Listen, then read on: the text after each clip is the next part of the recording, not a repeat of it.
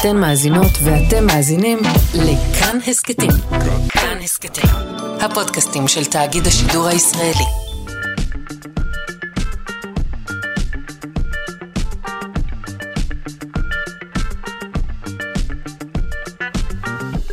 שלושה שיודעים.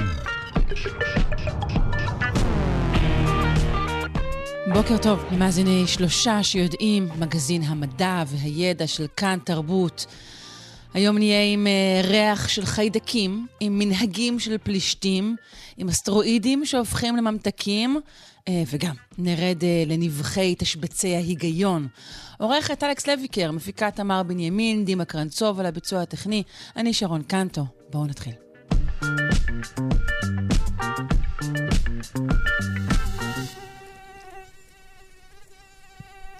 מחקר חדש מצא שיתושים יודעים להימנע מדגים טורפים בזכות היכולת שלהם להריח את החיידקים שחיים על הדגים. נפנה לדוקטור אלון זילברבוש, הוא מהחוג לביולוגיה וסביבה באוניברסיטת חיפה במכללת אורנים, והוא עורך המחקר הזה. שלום. בוקר טוב. בוקר אור. אז uh, בעצם אנחנו רוצים לזהות כרגע בעזרתך את החיידקים כמעין מנגנון של העברת מידע בין טורף לנטרף, נכון? נכון, זה בדיוק היה החלק היפה במחקר הזה. אה, מה, מה חקרתם ואיך? הייתה לכם איזושהי הנחה מוקדמת? איך ניגשתם למחקר הזה? אה, בכל מקרה, יתושים יודעים לזהות, אה, במקרה שלנו זה היה יתוש ודג, יתושים יודעים לזהות אה, כל מיני דברים. כשיתושה באה להטיל, אה, היא יודעת לזהות על מבנה המים. למשל, אם נקבה של יתוש תטיל במים בבריכה שיש בה דג, או טורף אחר, סיכוי של הזחלים לצאת החוצה בחיים הם לא גדולים. כן. פחות או יותר כל הדאגה ההורית שהיא נותנת להם זה לבחור איפה להטיל. והיא יכולה mm. להטיל, אה, יודעת להטיל לפי אה, תנאים שנמצאים במים. זאת אומרת, אם יש שם דג אה, טורף, היא תעדיף לא להטיל שם. מה שאנחנו חקרנו... תעדיף איזה מים עומדים באיזה עציץ בטוח, או איזה שלולית קטנה וטובה, אוקיי. כן, עכשיו אם יש לנו שתי בריכות, באחת מהן יש דג ובשנייה לא, נקבת היתוש תדע לזהות האם יש במים האלה דג לפי איזשהו חומר כימי שהדג מפריש, ותדע לא להטיל שם, זאת אומרת, תימנע מלהטיל שם. אה, מה שאנחנו בדקנו... היא לא, היא לא פשוט אומרת לעצמה, היי, הנה דג, אני רואה אותו וכאן לא אטיל, אלא זה קשור בדיוק, נכון. כי גם כשאת מוציאים את הדג מהמים, אז עדיין נשאר הריח ועדיין אה, נשאר את אותו אפקט. זאת אומרת, כבר ידענו מראש שיש איזשהו חומר כימי ש... שמזהיר אותה. אוקיי, אוקיי. אז מה עשיתם במחקר הזה? אה, אנחנו במחקר הזה בדקנו אה, תיאוריה של אה, פוסט-דוקטורנט שלי, דוקטור אה, נמרוד שטיינדל, שאמר בוא נבדוק אה, האם, איך חיידקים מעורבים בסיפור הזה, האם זה יכול להיות שהריח הזה מופרש בעצם מחיידק שנמצא על העור של הדג. אז זהו, זה, זה מה שתהיתי, מאיפה הגיעה ההנחה המוקדמת הזאת, אם זה היה מין ניחוש מושכל. אה, זה היה יותר מזה כנראה, זה כבר כל מיני דברים שהצטברו ל, לרעיון הזה, אבל אמרנו איך יכול להיות, שדג, מה, מה גורם לדג להריח כדג. והמחשבה העיקרית הייתה שזה כנראה איזשהו מין של חיידק. אוקיי. אז מה עשיתם? היו לכם שתי בריכות, בעצם כמו בניסוי המקורי שתיארת, שבו בעצם הבנו שהיתושה לא מטילה איפה שיש דגים, ואז מה עשיתם? אז בשלב ראשון אמרנו בוא נראה מה קורה אם לוקחים את אותו דג, הדג הזה חי, אה, חי ושוחה ואוכל זחלים, אבל אה, פשוט אה, נפריע לו קצת לחיידקים שלו. אה, לקחנו דגים, נתנו להם לשחות באיזשהו חומר אנטי-בקטריאלי. חשוב לציין שאף דג לא הוקרב לטובת המדע במחקר הזה. יפה, טוב לשמוע. כן, אז לקחנו את הדגים האלה, נתנו להם לשחות באיזשהו חומר אנטי-בקטריאלי, ואז הכנסנו אותם לבריכות הטלב, ושאלנו את היתושים מה קורה עכשיו. כלומר, דגים מטוהרים, נקיים... אה, לא, זהו, שלא לא- בדיוק נקיים. נתנו להם, אם נקיים לגמרי זה לא עושה טוב לדג, אנחנו רצינו שהדגים לא יהיו במצוקה. אוקיי. אז, אז ממש כאילו חומר... אז שארית חיידקים על אורם, היית אומר? כן, כן. Okay. אוקיי. נשאר יותר משארית, אבל עשינו... עשינו איזשהו בלאגן, איזושהי אה, מניפולציה של, ה, של החברת החיידקים הזאת. זאת אומרת, חלק okay. אוקיי. מהחיידקים לא כל כך הגיבו לזה טוב. אה, אוקיי, ובצורה מאוד uh, מופתעת, כשהכנסנו את הדגים האלה לבריכות, היתושים פשוט לא זיהו אותם. הדג נעשה בלתי מורח. וואו. לא, כמו רואה ואינו נראה בעצם, אבל כן, במקרה כן, שלנו. בלתי מורח. Hmm, אוקיי. אה, אה, ולמה השוויתם את זה? אה, גם לבריכות control, כמובן, ללא דג, וגם לבריכות עם דג שלא טופל. זאת אומרת, דג שלא טופל בצורה עם חומר אנטיביוטי, וההבדל בין שלושת הטיפולים האלה היה מאוד מאוד ברור. זאת אומרת, הנקבות של היתושים לא זיהו את הדג המטופל. הם זיהו יפה, הריחו יפה את הדג הלא מטופל ונמנעו ממנו, ו... אבל הם לא זיהו את הדג המטופל. זאת אומרת, אוקיי. הפך להיות בלתי מורח. יש לי שאלה אליך, עד כמה הדגים עצמם מאוד אוהבים הם, ביצי יתושים? זה לא, זה לא ביצי יתושים, זה גם אה, זכלים של היתושים. זה מאוד זכלים, אוהבים את זה. כן, זה- כל, ה, כן, כל זה- הגלגול. עד כמה הם אוהבים את זה? מאוד מאוד מאוד, זה טרף מועדף, אה, זחל של יתוש אין לו הרבה יכולת לברוח. מאוד לדג, אה, אין לו שום סיכוי מול דג. לא, אני חותרת לזה שמוזר שאין להם איזשהו מנגנון שמסתיר את הריח הזה מפני היתושים כדי להגביר הטלה. נכון, וזה בדיוק הנקודה המעניינת אה, במקרה, במקרה שלנו, זאת אומרת, זה איזשהו מרוץ חימוש אה, בין טורף לנטרף. אה, הטורף רוצה, ריחות שהטורף רוצה להסתיר, והנטרף יש לו אינטרס אה, לגלות. במקרה שלנו כנראה היתוש מנצח, כמו בהרבה מקרים אחרים. עד אה, שנגלה אולי איזשהו מין אחד של דג שהוא באמת יש לו את היכולת והוא מושך ככה את, ה, את ההטלות, את הביצים ואת, ה, ואת הזחלים. תגיד, אני יכולה לקחת מהמחקר הזה ולהסיק אותו על החיידקים שעל עורנו? מה הם אה, מושכים ומה לא? אה, אני מקווה מאוד שכן, זאת אומרת, אני, אני, אני חושב שמה שזה מראה לנו זה שזה החיידקים שעלינו עושים לנו כל מיני דברים שאת חלקם אנחנו לא רוצים. אה, ויכול להיות, חיידקים כידוע אה, גם מצד אחד עוזרים לנו בעיכול, מצד שני גורמים לנו למחלות וחורים בשיניים ולכל מיני דברים כאלה. יכול להיות שהם גם גורמים לנו אה, להבריח את האוכל שלנו. זאת אומרת, זה פשוט עוד משהו שלילי שהחיידקים האלה עושים לנו. להבריח את האוכל שלנו? תצטרך להסביר את האמירה הזו. כי כשאני יושבת מול צלחת, האוכל ש- פשוט חונה שם והכל בסדר. בדיוק, לא, יש אה, להבריח, זאת אומרת שאם אני צייד ואני רוצה לצוד אה, את האנטילופה או בטרף אחר במקרה שלנו, והאנטילופה יודעת להריח אותי בגלל שיש לי איזה שהם חיידקים על האור שמסמנים לי שאני טורף. Mm, אוקיי, אוקיי. מעניין אם גם באמת, אם השתמשו בזה בעבר, אם היה בעצם אה, ל- ל- לקדמונים את המידע הזה, אם היו מורחים על אורם, אולי איזשהו ריח של, של דם, או משהו כזה שדווקא היה מעורר את, ה, את החיה. שאלה מעניינת, אה. וגם שאלה הפוכה, האם בעתיד דווקא אולי יהנדסו כל מיני בשמים שלא, שמשתמשים בכלל בשינוי שינוי החיידקים על עורנו, כדי למשוך, נגיד, את אה, בני המין השני או כל אדם אחר שאנחנו רוצים למשוך, או לדחות. אני לא יודע אם זה למשוך או לדחות, אבל אם אנחנו חושבים על זה, גם אנחנו וגם הרבה בעלי חיים אחרים עושים, אה, משקיעים הרבה מאמץ בלטשטש את הריח שלנו. כל מי שרק, אה, למה, למה כלב חייב להתפלש בתוך גב- גבייה, אז כנראה הסיפור. אמ, זאת אומרת, אבל בשלב הזה, אה, הוא מטשטש את הריח של עצמו, הוא בוחר ריח מטשטש של כן, את גבייה הריח של במקום. עצמו, כן, הוא יודע. שטורפים. שאבותיו הקדמונים אה, היו צריכים לצוד. כן. אמ, מעניין אם הוא חושב על זה שהוא מריח כמו גבייה, ומה זה יעשה אולי לאוכל שלו. האוכל שלו, אגב, עלול ממש להתרחק ברגע שהוא נכון. מריח כמו גבייה. לדעתי. אה, טוב, מעניין מאוד.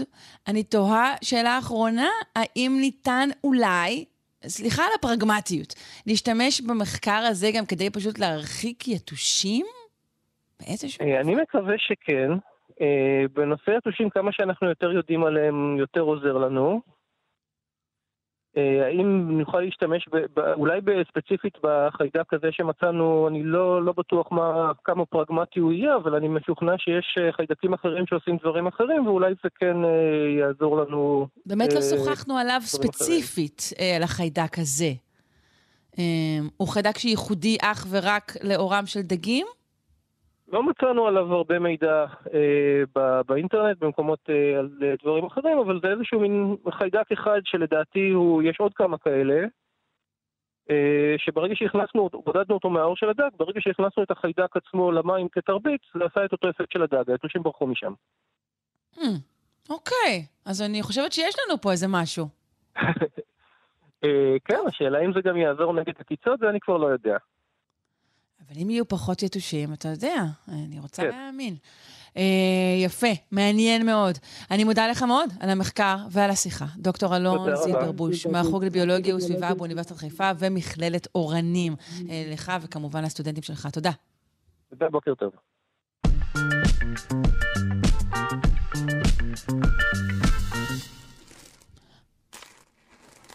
אני מזמינה אתכם כעת אה, להיכנס אה, אל מקדש פלישתי.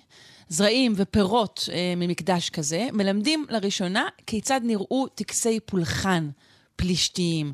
נפנה לדוקטור סימביקה פרומין, מנהלת המעבדה לבוטניקה ארכיאולוגית באוניברסיטת בר אילן. שלום. שלום. בוקר טוב. שלום. אני רוצה להתחיל איתך, כי רשום לי כאן שזה המקדש של גוליית. גוליית ממש, כך, כך זה רשום. עכשיו, אני מודה שלא ידעתי שבביטחון אנחנו אומרים, כן, כן, גוליית עצמו היה קיים.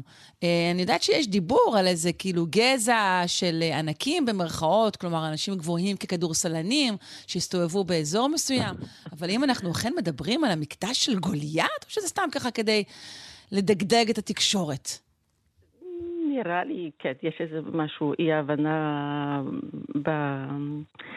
ב, ב, ב, לא יודעת במה, אבל אה, כן, גוליית זה כמובן דמות מיתולוגית, ואנחנו לא הרבה יודעים על פלישתים בכלל, הכל, כל מה שאנחנו יודעים זה, זה ב, ב, דומה מאוד לאגדות, נכון?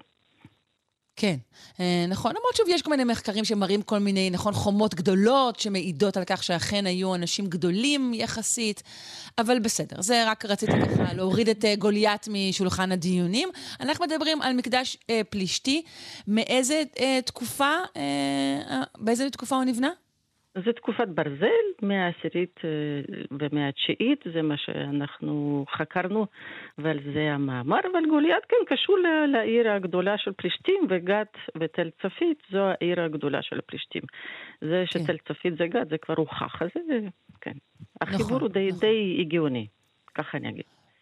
ואת וצוותך אה, בדקתם אה, צמחים בגת, אה, שבהם השתמשו בריטואלים דתיים, נכון? אה, כן, אנחנו, אני עובדת במעבדה לארכיאובוטניקה, אנחנו חוקרים ממצא בוטני מחפירות ארכיאולוגיות, ומה שנשאר ומה שאפשר למצוא בחפירות ארכיאולוגיות זה לא רק קירות וכלים מקרמיקה, לפעמים, וברוב המקרים יש גם אה, זרעים ופירות. כמובן שהם שרופים או עברו איזו מינרליזציה, אחרת הם לא היו נשמרים אלפי שנים, אבל יש אותם, ואנחנו פשוט אה, לקחנו הרבה דגימות מהמקדש, וזה חפירות, היו חפירות מאוד גדולות בתל צפית, כן. ודוקטור עמית דגן חפר את ה... דווקא את השטח הזה של, של תל צפית, ותחת הנחיה של פרופסור אהרון מאיר, ואני תחת הנחיה של פרופסור אהוד וייס עשיתי את הארכיאובוטניקה שם. פשוט לקחנו הרבה הרבה אדמה ממקדש, וסיננו וסיננו וסיננו וחיפשנו, בדיוק כמו שמחפשים באורז פעם, כשהיינו קטנים, חיפשנו באורז את המשהו שחור להוציא. אז כן. ככה חיפשנו ומצאנו זרעים ופירות, וזה היה נפלא למצוא אותם. אז לפני שנגיע לאילו זרעים ואילו פירות ולמה ככל הנראה הם שימשו, אני רוצה רגע להצליח לדמיין את המקדש הזה עצמו. קודם כל, איך הוא זוהה כמקדש בתוך כל החפירות האלו של תל צפית? מה מעיד על כך שמדובר במקדש? אמ, בהרבה מקרים כשאנחנו מנסים לשחזר משהו, אנחנו הולכים בשיטה שאפשר לקרוא לזה שלילה. אנחנו מסתכלים האם יש משהו שמעיד על זה שזה בית. אם לא, אז אנחנו יודעים שזה לא בית. האם זה שער כניסה לעיר? אם זה לא, אז כבר מורידים את זה מהרשימה. אז אה, זה בניין די קטן, אה, אין בו שום... חלק ארכיטקטוני שאפשר להגיד לנו שזה באמת בית מגורין, ו... ואין שם איזה עוד, עוד הרכבים שונים שבעצם ארכיאולוגים מבינים בזה, וזה דומה מאוד ל, ל, למקדש כמו שאנחנו מבינים, או יותר, אולי יותר דומה ל, למקדשים מעולם האגאי, למקדשים mm-hmm. מתקופת הברזל, שזה כמה חדרים די צרים, צמודים אחד לשני, וגם הפלא ופלאים במקדש הזה, או לא במקדש הזה, במבנה הזה נמצא גם מזבח. שזה אה, די די סימן חזק לזה שזה כן, מקדש. כן, מזבח זה בהחלט סימן חזק. תגידי, נכון. למי זבחו ולמי סגדו? לאילו אלים במקדש הזה? זאת שאלה מאוד מעניינת. אנחנו, כל מה שאנחנו יודעים על פלישתים זה מה שכתוב בתורה. פלישתים לא השאירו לא איזה אודיסאה ולא תורה ולא איליאדה, אז אנחנו בעצם לא יודעים מה הם חשבו לנכון ולחשוב לעצמם. אנחנו רק יודעים שמועות מאנשים אחרים, אז בעצם זאת, זאת הייתה שאלה מאוד מעניינת. ולפי הממצא הבוטני, אנחנו בעצם מגישים אפשרות שאולי אלו היו אלים דומים לאלים הראשונים של יוונים, כמו... וואו, הר... רגע, לפי הממצא הבוטני, אתם מקישים על כך שאולי היו אלו אלים יווניים? טוב, זה מדהים. את יכולה להסביר לנו את התשבץ הזה? נכון, אין לנו שום דבר לא כתוב על המקדש הזה, אין לנו פסל, אין לנו אה, באמת חזאל שבא והרג את, אה, השמיד את העיר גת והוא בעצם השמיד אותו. הוא עשה את העבודה שלו מאוד יפה. אז לא נשאר שום דבר, ומצאנו זרעים, וזאת הרפתקה מאוד מעניינת. אנחנו באמת לא ידענו מה אנחנו מחפשים, ואנחנו לא ציפינו לשום דבר. זה, זה גם החלק הכי מעניין אולי במחקר, לראות מה יש ואז לנסות להבין. אז מצאנו זרעים, לא הרבה. באמת המקום הזה היה מאוד מאוד נקי, בשונה מכל המקומות האחרים שחפרנו בעיר. אין לכלוך שאנחנו רגילים לראות בחדרים איפה שמבשלים. אין לכלוך של חומת העיר או של איזה מזבלה, זה מקום מאוד נקי, באמת שמרו על הניקיון של המקום. יש מעט מאוד זרעים, אבל בחדר הכי סגור, הכי מרוחק מכביכול כניסה לבניין, יש פתאום מאה זרעים, ולא רק מאה זרעים, אלא מאה זרעים של אותו דבר, והם משולבים בין כלים אבוטיביים שהארכיאולוגים מצאו שם, מאוד ברורים שזה מנחה ולא משהו שימושי, זה כלים מאוד מאוד קטנים, אי אפשר לשים בהם שום דבר ספציפי, וגם קונכייה יפהפייה, ובין כל זה היו פירות של צמח, שיח אברהם, שאנחנו כולנו מכירים אותו בארץ, כן. שיח מאוד יפה, פורח בכחול סגול באמצע הקיץ. אוקיי. אז הלכתי לחפש מה אנחנו יודעים על שיח אברהם. נכון. זה היה חלק מאוד, אה, מאוד בעייתי, כי אנחנו יודעים על שיח אברהם המון. זה גם צמח שכולים ממנו סלים וחבלים. גם צמח, בעצם שייך למשפחת שפתנים. אנחנו כולנו מכירים את נאנה ומיורן. וטימיאן ובזיליקום, כל הצמחים שאנחנו יודעים שיש להם ריח נעים, יש להם עלים רכים ונחמדים, ו... אבל זה, זה לא צמח קטן, זה שיח. ו... והפירות שלו יש להם כל מיני תכונות uh, רפואיות, ובעצם כשאין לנו מה לחפש בארכיטקטורה ואין לנו uh, עדות פלישתית על עצמם, אז הלכנו לספרות יוונית, שהיא הכי קרובה בתקופה. והלכנו לבדוק מה יש במקדשים מסביב, אז, uh, ויצא לנו שכל המידע שיש על שיח אברהם זה מידע דווקא מאזור האגאי, מאזור יוון, ושם כותבים, דיוסקורידס כותב שמקשטים פסל של אלה הרה בשיח אברהם. Mm. שבאי סמוס הרה נולדה מתחת לשיח אברהם. ופאוזניאס כותב לנו שדווקא הפסל של אסקלפיאס בעיר ספרטה, שאנחנו כולנו מכירים את השם הזה, היה עשוי משיח, מגזע של שיח אברהם. ואותו דבר גם אנחנו יודעים על ארתמיס בעיר ספרטה. אז uh, הרבה מידע ממקום אחד, ואין מידע על שיח אברהם ממקומות אחרים, למרות שצמח גדל בכל מקום. אמ, וזה, וזה, וזה כבר חזק. למרות שציינת שיש לו גם שימושים רפואיים, אמרת מקום נקי, אני הייתי אומרת שמדובר במרפאה אולי. יכול להיות, אבל בפעם הייתי מצפה למצוא הרבה צנצינות עם צמחים שונים, וגם איזה אה, עלי ומשהו להכנת תרופות, mm, זה לא- מה נכון, שלא מצאנו. צודקת. אה, יש עוד אה, זרעים שמצאתם שמעידים שהצלחתם ליצור איזשהו קישור בינם לבין אלים אחרים? גם, גם היו זרעים של חרצית התורה.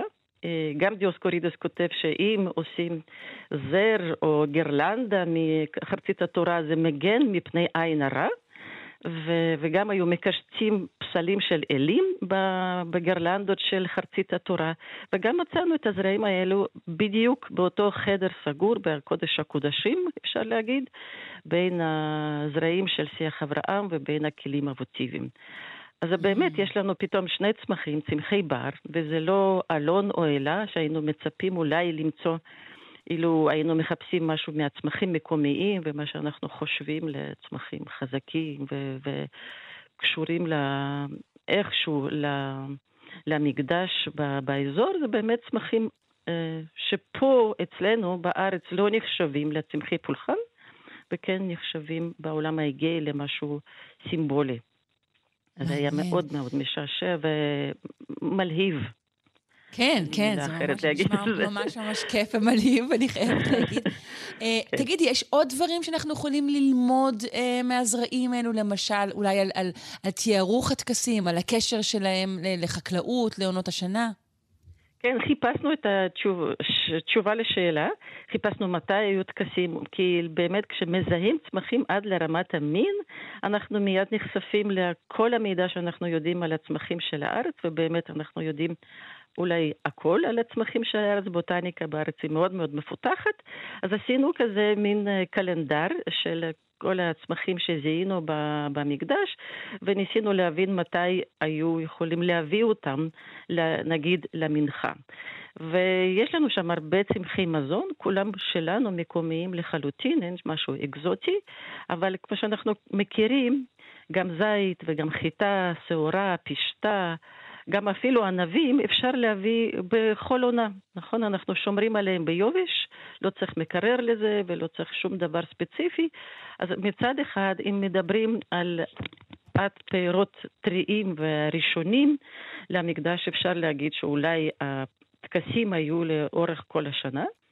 ואם אנחנו חושבים שאפשר להביא אותם מתי שאני צריכה לבקש משהו מהאלים החזקים שלי, נכון? אז אני יכולה להביא mm-hmm. אותם בכל עונת השנה. זה פחות עוזר לנו. ודווקא זיהוי של צמחי בר שגדלים ופורחים מתי שבא להם, ואנחנו לא שומרים עליהם במחסנים, אז הזיהוי הזה אפשר לנו לדבר על אה, תאריכים ספציפיים. וזה שמצאנו חרצית התורה בשתי שכבות בעצם, בש... ב... לאורך כמעט 200 שנה של המקדש, אנחנו יכולים להגיד שזו תקופה, מתי שחרצית התורה פורחת, זו תקופה הייתה חשובה לטקסים של הפלישתים, וזה בערך עכשיו, זה סוף, אה, סוף חורף, תחילת אביב. אנחנו מכירים את הצמח הזה שפורח בצהוב ברחבי הארץ. ושיח אברהם פורח הפוך, הוא פורח באמצע יוני, בעצם מה נכון. שנקרא מידסומר. החגיגות האלו מאוד חשובות כשהקיץ נגמר ומתחיל הסתיו במובן האסטרונומי, אה, והפירות שלו מבשילים ב- ביולי, באוגוסט. וגם מצאנו עוד כמה צמחים שבעצם הם מבשילים רק בסתיו. וההנחה שלנו שבגלל שמצאנו אותם בשכבה האחרונה, בעצם בשכבת ההרס של המקדש, אז אה, יכול להיות, מאוד יכול להיות, שהם פעם האחרונה, כששימשו את המקדש לפולחן, זה היה סוף קיץ, תחילת הסתיו. וזה נותן לנו רמז לתקופה מתי שהעיר נפלה לידיים של חזאל.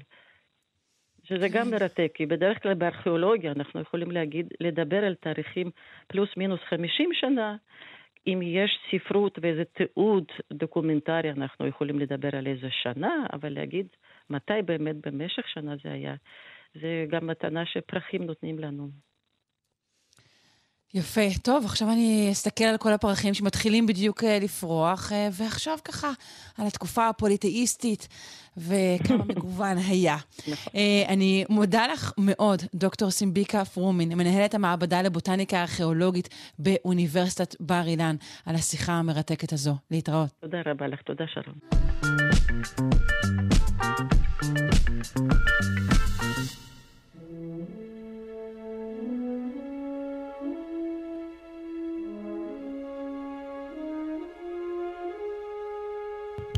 לא מעט סרטים עוסקים בתרחיש האימים של פגיעת אסטרואיד בכדור הארץ, אבל יש אנשים שלוקחים את התרחיש הזה ברצינות.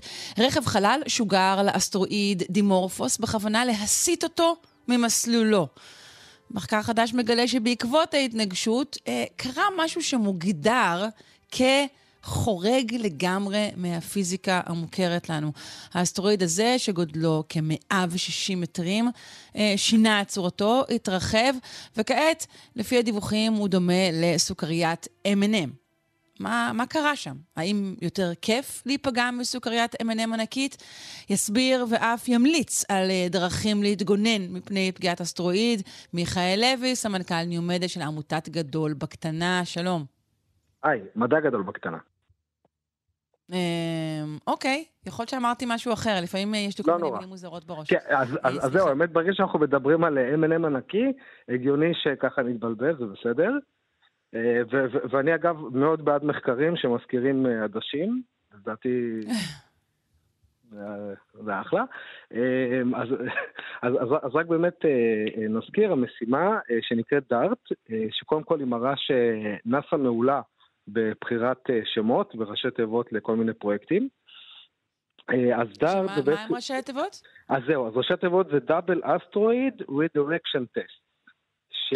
אוקיי. ש... כן, אז, אז אתה אומר סבבה, redirection test, אתה רוצה בעצם לבדוק אם תצליח להסיט את האסטרואיד, אבל למה דאבל אסטרואיד?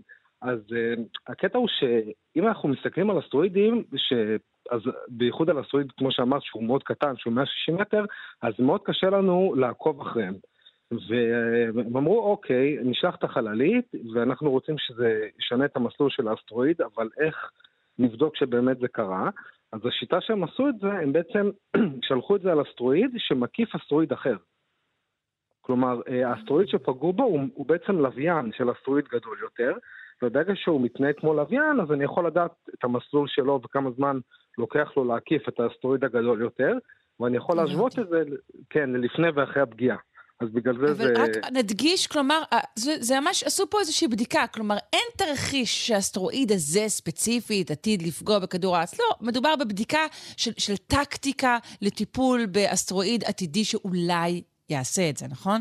נכון מאוד, וגם אם okay. אוקיי. אותו אסטרואיד יפגע בנו, אז 160 מטר זה לא משהו ש, אה, שמדאיג אותנו. אה, כשאנחנו מדברים על, על נזק אה, אנחנו מדברים על אסטרואידים הרבה יותר אה, גדולים. אה, באמת בחרו אותו כי גם הוא יחסית קרוב, וגם מבחינת, כמו שאמרתי, התנאים ש... שהוא מקיף אסטרואיד אחר, כן. ויחסית קל לעקוב אחריו. רק שנבין, בשביל שאסטרואיד יהיה מסוכן, אז הקוטר שלו צריך להיות מעל 300 מטר, בשביל באמת לגרום נזק רציני. מעל עשרה קילומטר זה נחשב מחולל הכחדה המונית, כמו מה שהיה לנו עם הדינוזאורים, ואגב, זה, זה לא רק הגודל, זה גם תלוי איזה מבנה יש לו. כן, יפה שהראשי תיבות של מחולל הכחדה המונית זה מה, שזה בדיוק הצליל שהיינו רוצים אה, להשמיע אה, אל מול זה. עכשיו תגיד, נכון, כשבהתחלה, כשהרכב חלל הזה התנגש באסטרואיד, אז שמחנו, אמרנו, וואי, בואנה, אדיר, הצליח. המחקר נכון. הזה כאילו הגיע עכשיו. ואנחנו פחות שמחים לגלות מה שקרה לו? אה, כן, כן. אז, אז קודם כל, באמת, אה, אחרי הפגיעה, ש, שאגב, אה, רק שנבין, בעצם זרקנו עליו משהו בגודל של מכונת משקאות. ששוקלת... נכון, אה, אני זוכרת את הדיבור הזה, כן. נכון, נכון. אמ, אה, כאילו, עולם הדימויים האמריקאי מורכב אך ורק ממכונות משקאות וממתקים, כאילו, די מדהים, אוקיי. אה, כן, אימפריה, אין מה לעשות. אז באמת, אחרי הפגיעה ואחרי התוצאות, וגם ג'יימס ווב צילם אותו, ואבל צילם אותו, התוצאות באמת שימחו את כולם, כי הסטייה הייתה הרבה יותר גדולה ממה שציפו. רק באמת אה, אה, נרחיב על זה קצת, על כאילו, אוקיי, האסטרואיד עומד לפגוע בנו, מה אנחנו עושים?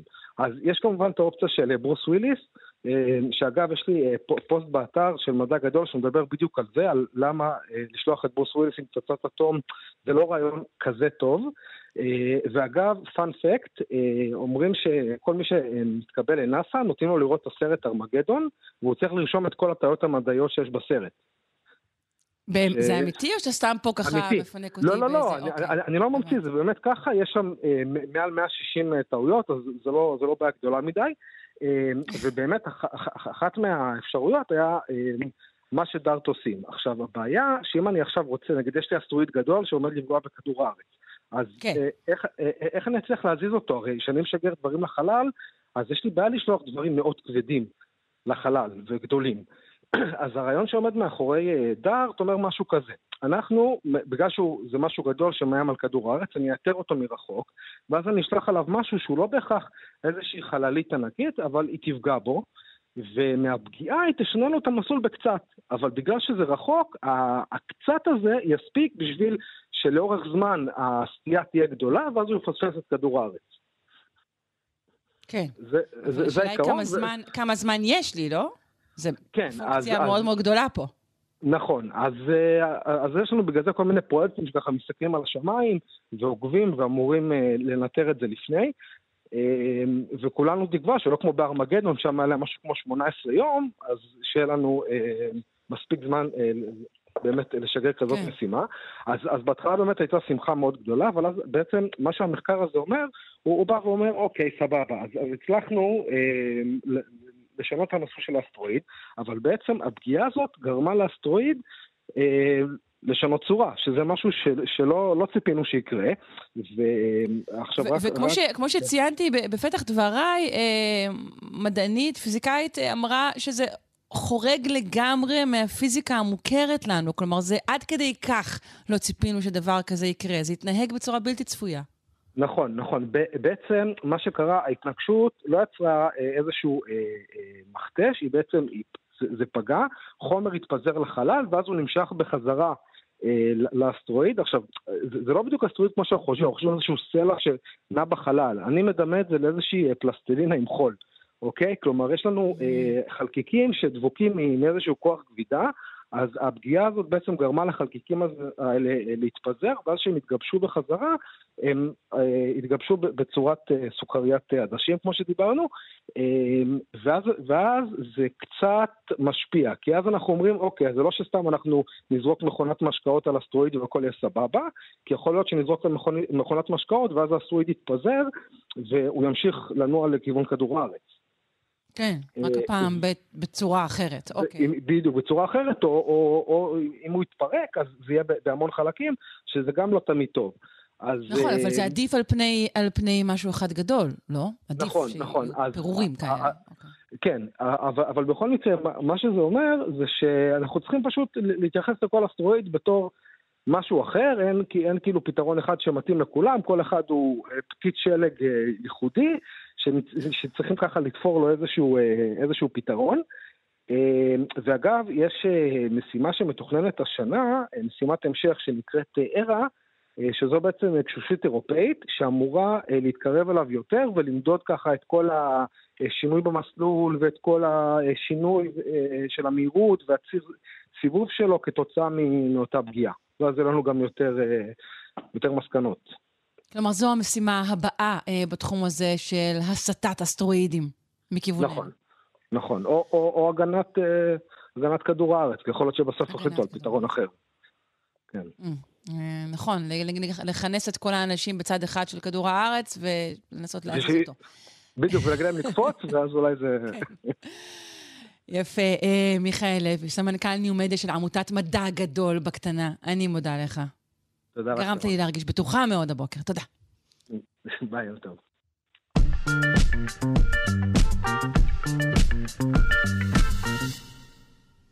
החודש, לפני 98 שנים, אה, פורסם תשבץ ההיגיון הראשון בעולם, בעיתון ה-Observer הבריטי.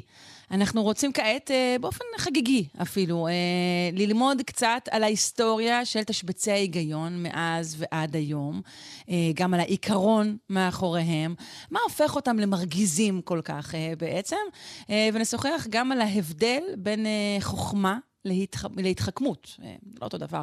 לשם כך נזמן אל הקו את ההוא ששר לאור השמש, וזה עושה לו היגיון.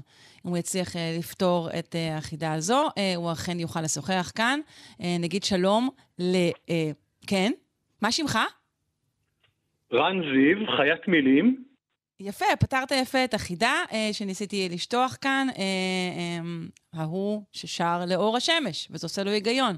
נכון, אתה עורך ספרים ועיתונים, מורה לספרות וללשון בתיכון, מרצה על השפה העברית ומנחה קבוצות אה, לפתרון תשבצי היגיון.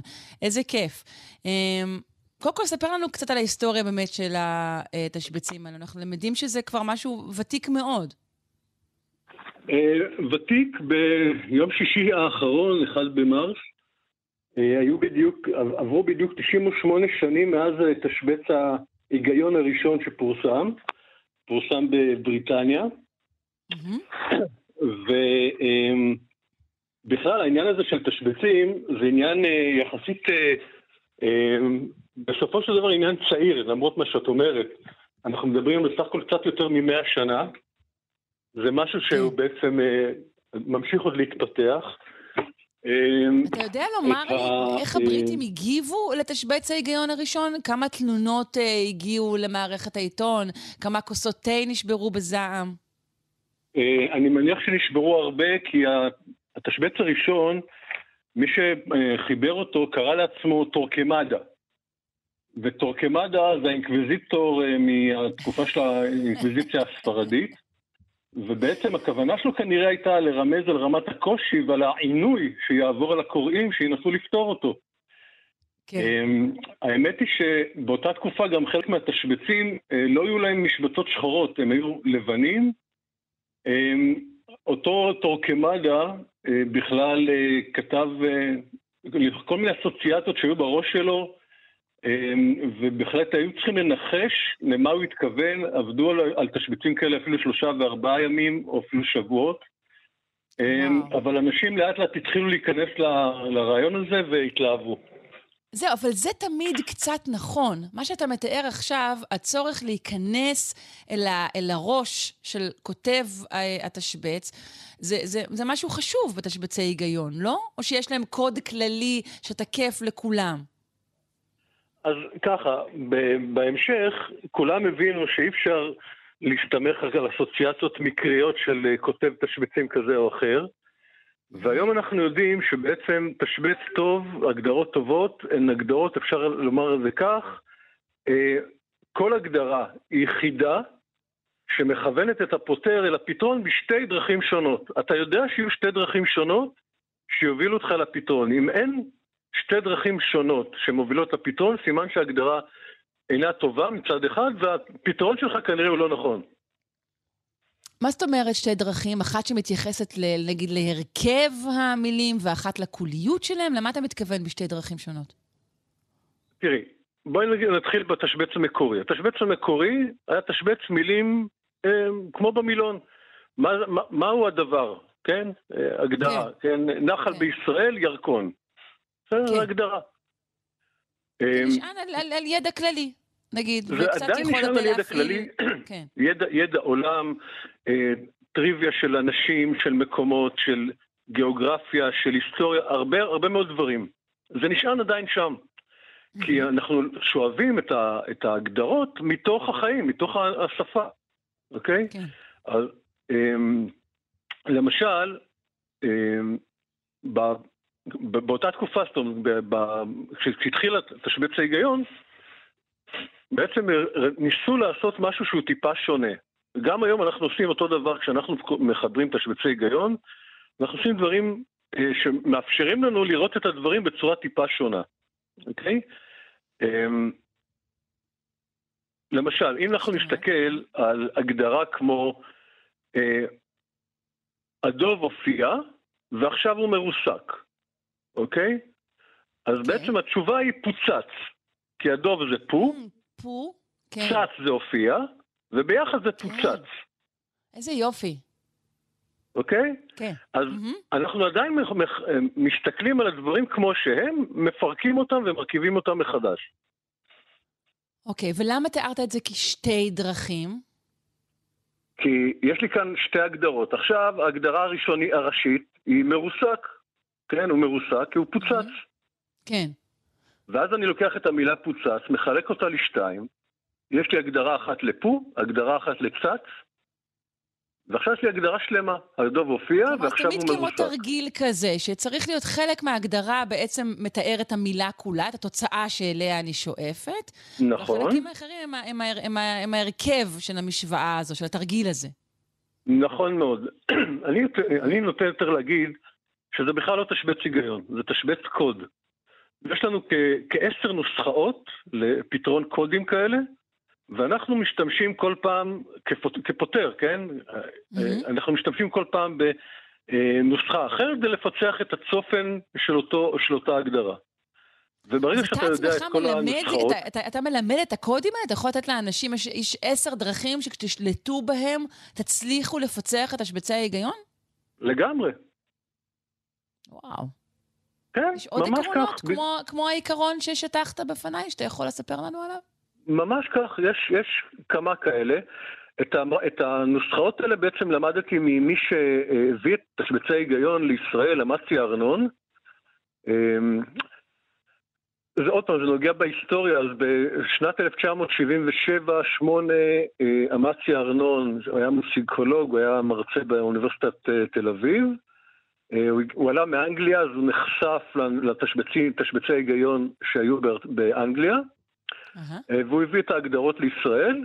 אה, הוא לא היה הראשון, אבל הוא זה שהביא בעצם את הפריחה של, תשב, של תשבצי ההיגיון בשנות ה-70, ובחוברת שהוא פרסם כעבור כמה שנים, הוא כתב בדיוק איך, איך כותבים הגדרות לתשבץ היגיון.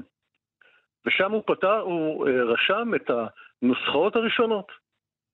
והנוסחאות האלה ואתה- בעצם אבל אה, אתה תקפות עד היום. נחשפת לזה, ו- ו- וזה מה שהצית את השלהבת? אצלי? לגמרי. כן. וואו. כן, הי- כן, כן, לגמרי, לגמרי. אמ, אחרי כמה שנים טובות שפתחתי תשבצים ונמאס לי כבר מלדעת את כל התשובות בעל פה מראש, פתאום גיליתי תשבץ שאין הגדרה דומה למש... לרעותה, ואתה כל פעם אה, נדרש אה, לפצח מחדש את, ה... את, ה... את המילה. כן. ציינו, אה, אם כבר מדברים עליך באופן אישי, ציינו שאתה גם מורה אה, לספרות וללשון. עד כמה אתה משתמש או חושב שאפשר להשתמש בתשבצי היגיון כדי אה, לרענן את הלימודים של תלמידי התיכון? אני בטוח שאפשר. אני מודה שאני לא עושה את זה מספיק, אבל זאת בדיוק, זאת הכוונה, כן. כי כן? זאת דרך נהדרת? לדעתי לעורר את, ה, את המודעות של התלמידים לשפה וליכולות שאפשר לעשות, אה, שאפשר לקבל משימוש נכון ומעניין בשפה. כן. בסופו של דבר אנחנו רוצים כן, שהתלמידים אה, ידעו להתבטא. כן? כן, כן, לגמרי. Uh, תגיד, לפני שנאלץ לסיים את השיחה הזו, האם אתה יכול לתת לנו עוד דוגמאות uh, להגדרות שהן uh, קלות, וכל אחד אומר, אוקיי, כן, את זה אני יכול לפתור, לעומת הגדרה שהיא כזאת שהורגת לך את סוף השבוע? אמ, כן, בואי ננסה. בואי ננסה הגדרות כאלה. אמ, זמר ישראלי מוביל. ארבע, זה שתי מילים, אחת ארבע, ושתי שתי המילים ארבע אותיות. זמר ישראלי אוקיי. מוביל. אה, אה, רגע, זה ארבע ושתיים? ארבע וארבע. ארבע וארבע. אה, זמר ישראלי מוביל. לא יודעת, חושבת על ארצי, על גולן. אה, אוקיי, אוקיי. לא יודעת, אני גם תחת לחץ, אני בשידור חי, זה לא פייר. לא יודעת. עברי לידר. עברי לידר, נכון? כי הוא לידר, והוא גם עברי. יפה מאוד. אז הוא זמר. כל המאזינים שלנו תופסים את שערות שערותיהם, אומרים, מי זאת הבחורה הזאת? איך היא לא הצליחה לפתור את זה? יפה מאוד, אוקיי. הנה, קחי מה עוד משהו. המשוררת תחשוק באינטרנט? ארבע, שלוש.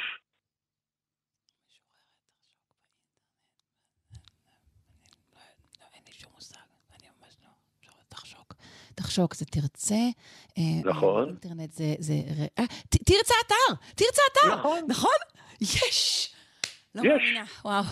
נמנעה, נמנעה פדיחה קולוסלית יותר אה, בשידור חי. אה, אז הנה, אולי יש לי עוד שתי ש- קש- שקשורות אוקיי, למילים, ש- אפשר? אה, כן, יאללה, בבקשה. אני כבר אומרת מראש שאין שום סיכוי שיפתור אותן. בבקשה.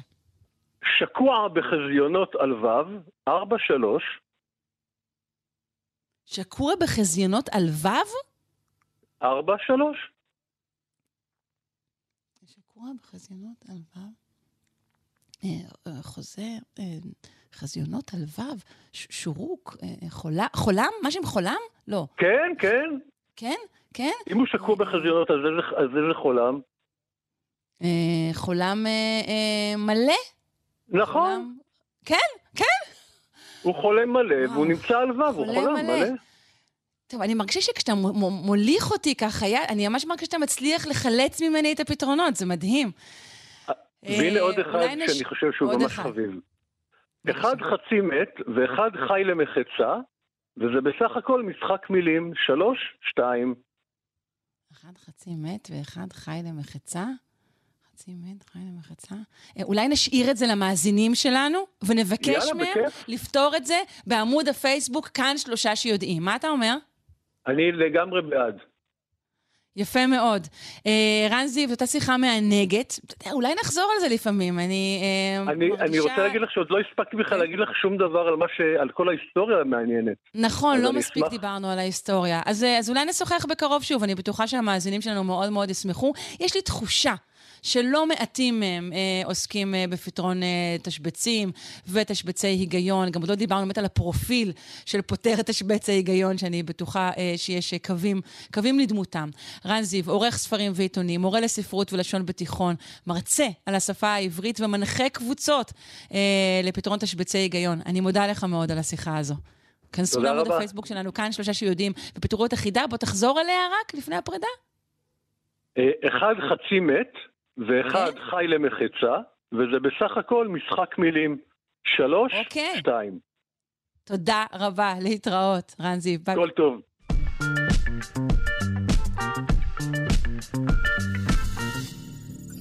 כמובטח, אנחנו רוצים להתחיל אה, בשיחה, נקרא לה עתיד בריבוע.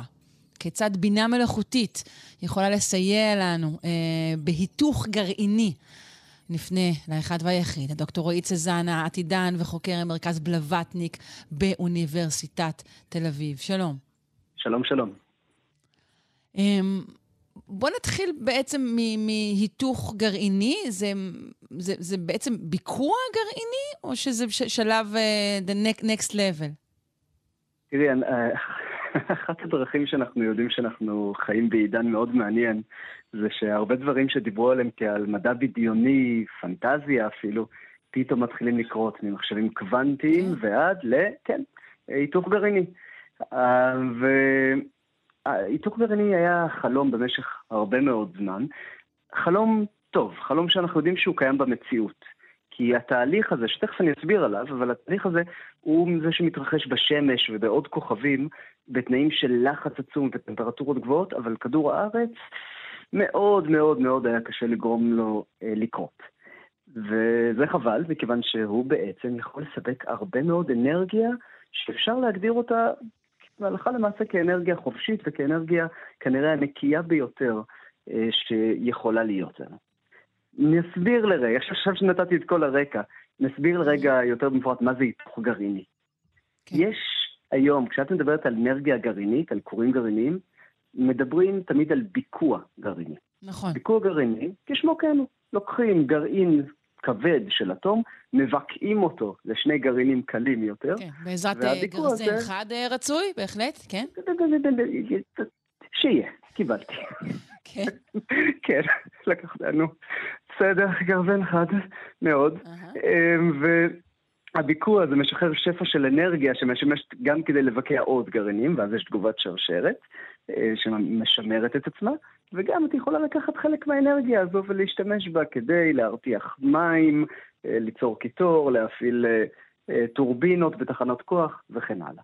זה תהליך מאוד מאוד יעיל, אבל מה?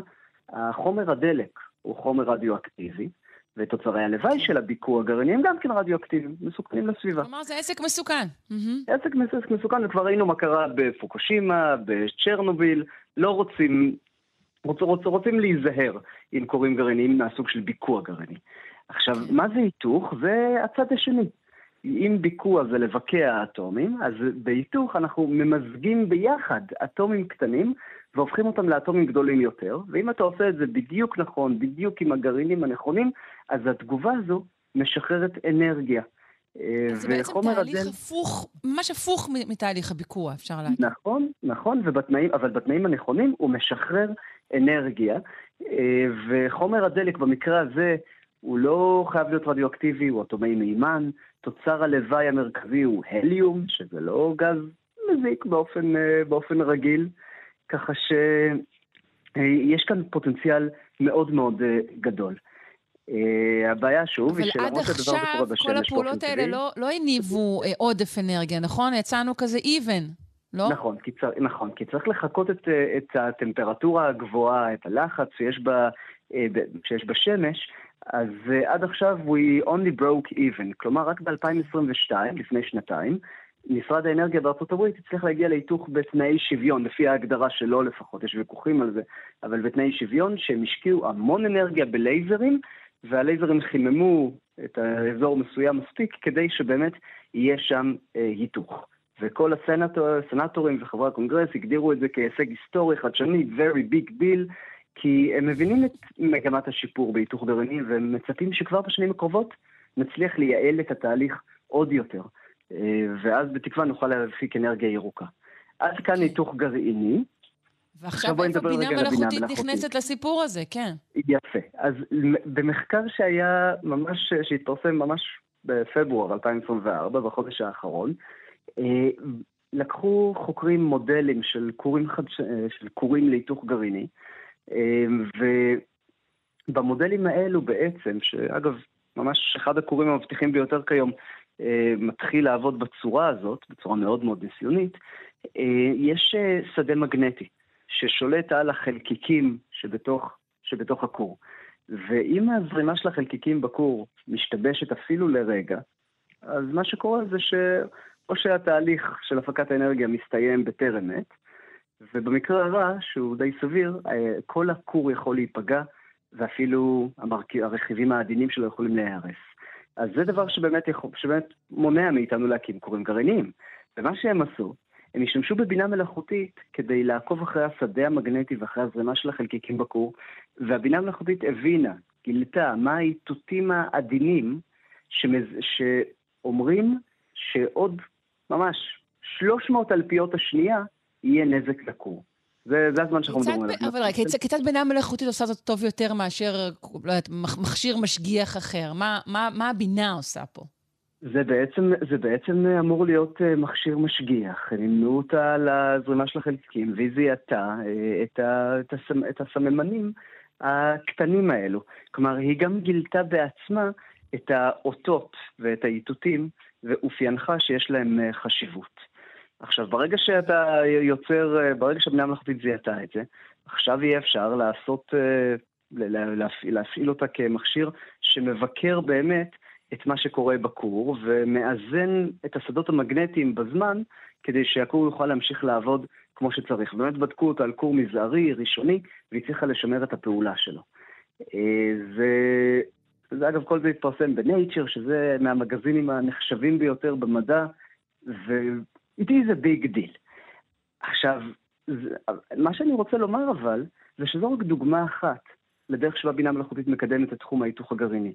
כי כבר לפני שנתיים עשו שימוש בבינה מלאכותית כדי לעצב ולשלוט בשדה המגנטי שבקור, ה... שבקור של היתוך גרעיני, ומשרד האנרגיה השקיע בשנה האחרונה כמעט 30 מיליון דולרים בפרויקטים שאמורים להשתמש בבינה מלאכותית כדי לקדם את הניתוח הגרעיני, והרשות הבינלאומית לאנרגיה אטומית השיקה לפני שנתיים את תוכנית, הנה השם, הבינה המלאכותית להאצת מחקר ופיתוח בהיתוך גרעיני. כלומר, oh. כולם מבינים שיש כאן כלי שמקדם את התחום של ההיתוך הגרעיני, ובכלל. זה big deal. לא, זה נשמע כמו פריצה מטורפת, אה, כלומר, בהנחה שזה יצליח. תראה, הפריצה היא נכון, עוד פריצת דרך. האנרגיה הוא... כן, הפריצה עצמה של המחקר המסוים הזה שהתפרסם, הוא פריצת דרך קטנה. זה, זה עוד משהו שמ- שמטפל בבעיה שיש אה, בפרקטיקה של ההיתוך הגרעיני. מה שבאמת חשוב כאן זה שאנחנו רואים שבינה מלאכותית דוחפת קדימה אה, תחום שנחשב למדע בדיוני ולפנטזיה לפני עשר שנים בלבד. אה, ואם תרשי לי להשתמש בסוג של אה, מטאפורה, הרי שעד היום היו לנו, היה לנו נהר של אה, הבינה האנושית והקהילה המדעית, שהוא זרם לאוקיינוס ומילא את האוקיינוס בחדשנות ובטכנולוגיה ובמדע. ועכשיו אנחנו רואים שיש לנו עוד נהר פתאום, נהר מקביל של הבינה המלאכותית, והנהר הזה הוא עדיין צר והמים עדיין רדודים, אבל כולם רואים איך הוא מתמלא במהירות, הוא גם מקבל את המים שלו, חלקם מהקהילה המדעית, ובעצם אנחנו מתחילים למלא את האוקיינוס עכשיו, של המדע ושל הטכנולוגיה, מהר פי שניים, וב- ובקרוב מאוד גם יותר מהר מזה. ובמצב הזה, אני צריכה להתחיל לפחד מזה שאיזשהו. שאיזשהו ילד אה, במרתף שלו ישתמש בבינה מלאכותית אה, כדי לבנות אה, פצצת אטום שתפוצץ את אה, חצי כדור הארץ? א', ילדים חכמים מאוד, כבר אה, היו יכולים לבנות אה, פצצות אטום באופן עקרוני, וכבר היה גברת, אתה ממש סיפור לפני מאחורה. כמעט עשור של, על, על, ילד, על נער, ש... כן, שהצליח לבנות אה, מודל של, אה, באמת, של אה, כור אטומי, אבל יש עדיין את הצורך בחומרי גלם. לכור, לכור גרעיני צריך אה, בכל זאת עדיין, אה, את יודעת, אורניום, כן. חומרים כאלה שאני מניח שיש מעקב אחריהם, כן? זה לא שילד יכול לבוא מחר בבוקר לאחד המכרות ולהוציא את, ה, את החומרים האלו. אבל כן, יש סכנות. בסופו של דבר, בינה מלאכותית נותנת, או תיתן לכל אחד מאיתנו בכף היד את הכוח של איינשטיין, של פיזיקאים, להבין את העולם. ילדים יעשו דברים מופלאים. ילדים י- י- י- ינתחו תרופות ויפיקו רעיונות מופלאים במדע ובטכנולוגיה, ולילדים יהיה גם כוח גדול לעשות נזק. ואנחנו נצטרך ליהנות גם מהטוב של הטכנולוגיה, וגם אה, למצוא דרך לפקח על, ה... על הסכנה שיכולה לצוץ ממנה בידי כן. בני האדם. ובכל מקרה, בעניין ההיתוך הגרעיני, אנחנו עד- עדיין, עדיין לא שם, נכון? זה עדיין לא שם, אבל- מאוד. עדיין לא שם, אבל מתקדמים במהירות, ועד 2025 התקווה היא שכבר תהיה, יצליחו להוכיח היתכנות של כור אה, גרעיני פועל, אמיתי, בהיתוך גרעיני. אה, ושנים לאחר מכן כבר נראה אותם מתחילים להתפשט בתקווה. עידן מופלא, טוב, באמת. וואו. תודה רבה לך, דוקטור רועי צזנה, עתידן וחוקר ממרכז בלווטניק באוניברסיטת תל אביב. המשך שבוע טוב, להתראות. תודה רבה ושבוע טוב. להתראות.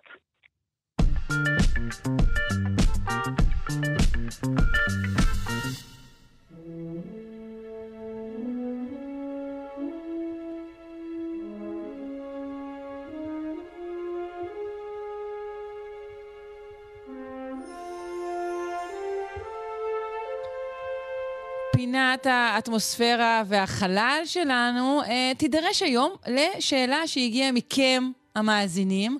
אה, זאת עוד שאלה של המאזין הנאמן שלנו, מוטי חביה, והוא שואל כך: אם מחזורי המים הינם פחות או יותר במעגל הסגור, שימו לב לביטוי פחות או יותר, אה, הוא פותח סוגריים ואומר עננים, גשם, מי תהום, ים, התאיידות, עננים, וחוזר חלילה. אפשר להניח כי המים שאנו שותים היום הם אותם המים ששתו הדינוזאורים. האם נכון? והוא מוסיף, נכתב לא בציניות, אלא ברצינות רבה. ואנחנו, כשפונים אלינו ברצינות רבה, אנחנו גם עונים ברצינות רבה.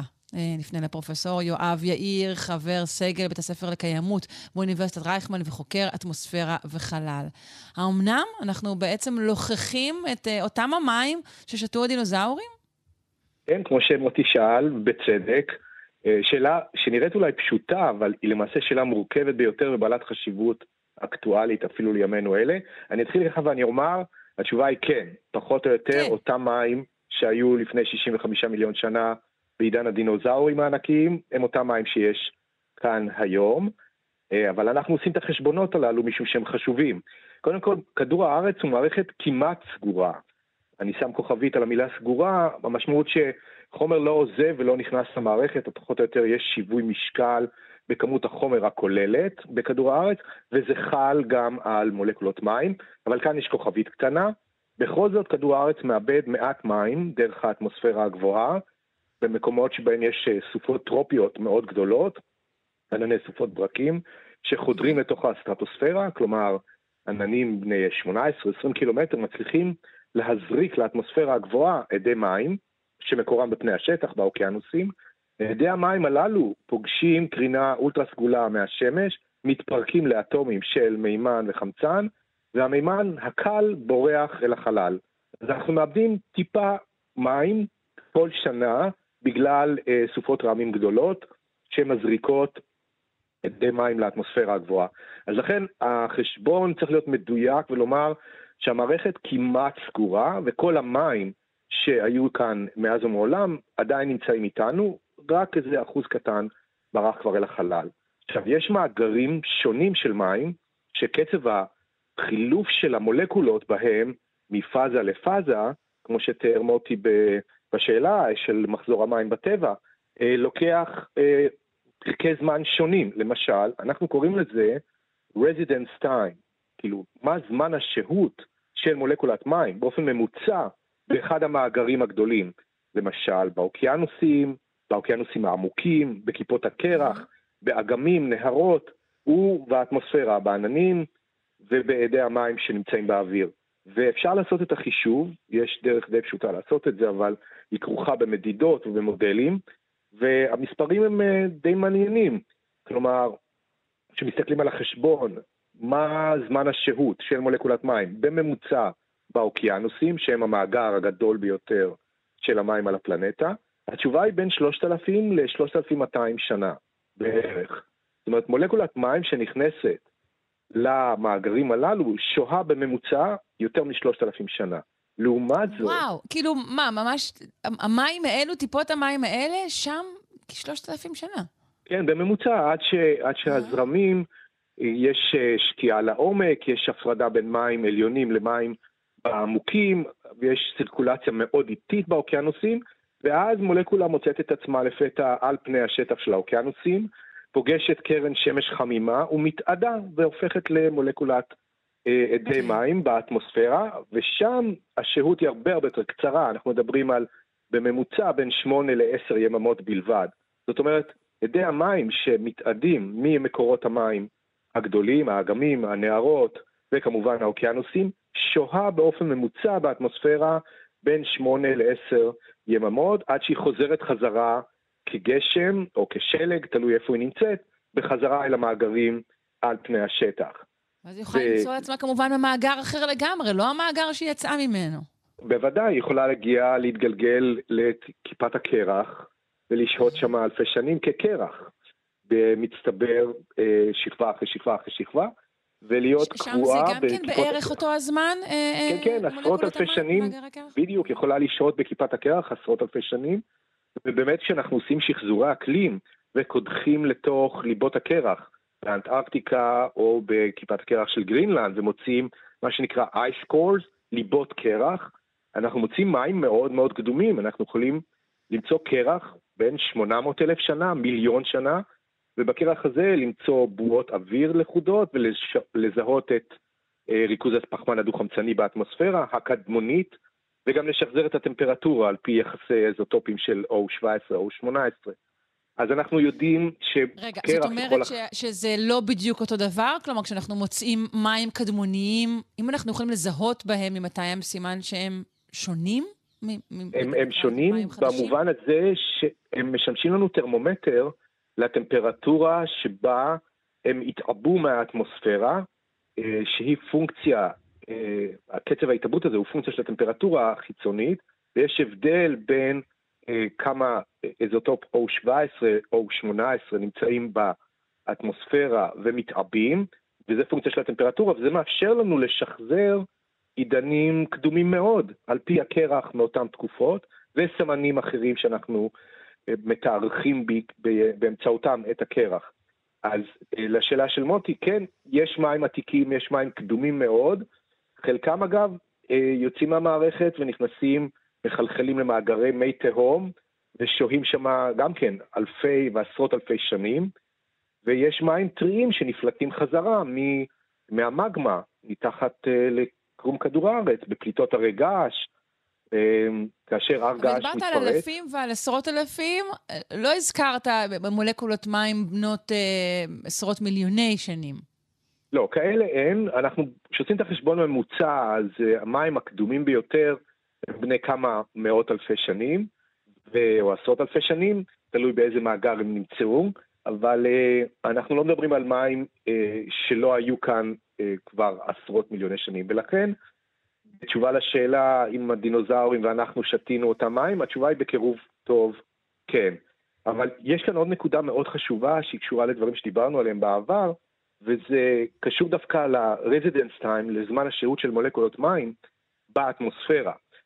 אדי מים הם גז חממה לא פחות חזק ומשמעותי מאשר הפחמן הדו-חמצני או המתאן שלהם אנחנו מרבים לדבר, ומה שאנחנו רואים זה שהעלייה בטמפרטורה עקב שינויי האקלים מעשה ידי אדם, גורמת להתארכות זמן השהות של מולקולות אדי המים באוויר, בין 3 ל-6 אחוז לכל תוספת מעלה, זה מאמר של אה, חימנו ושותפיו מ-Nature 2021, והם, כאילו, למה הם עוסקים בבעיה הזאת? מה זה כל כך חשוב? כמה זמן בממוצע שואה מולקולת מים באוויר? אז התשובה היא שאדי המים, כאמור, הם גז חממה, ויש כאן אפקט של משוב חיובי.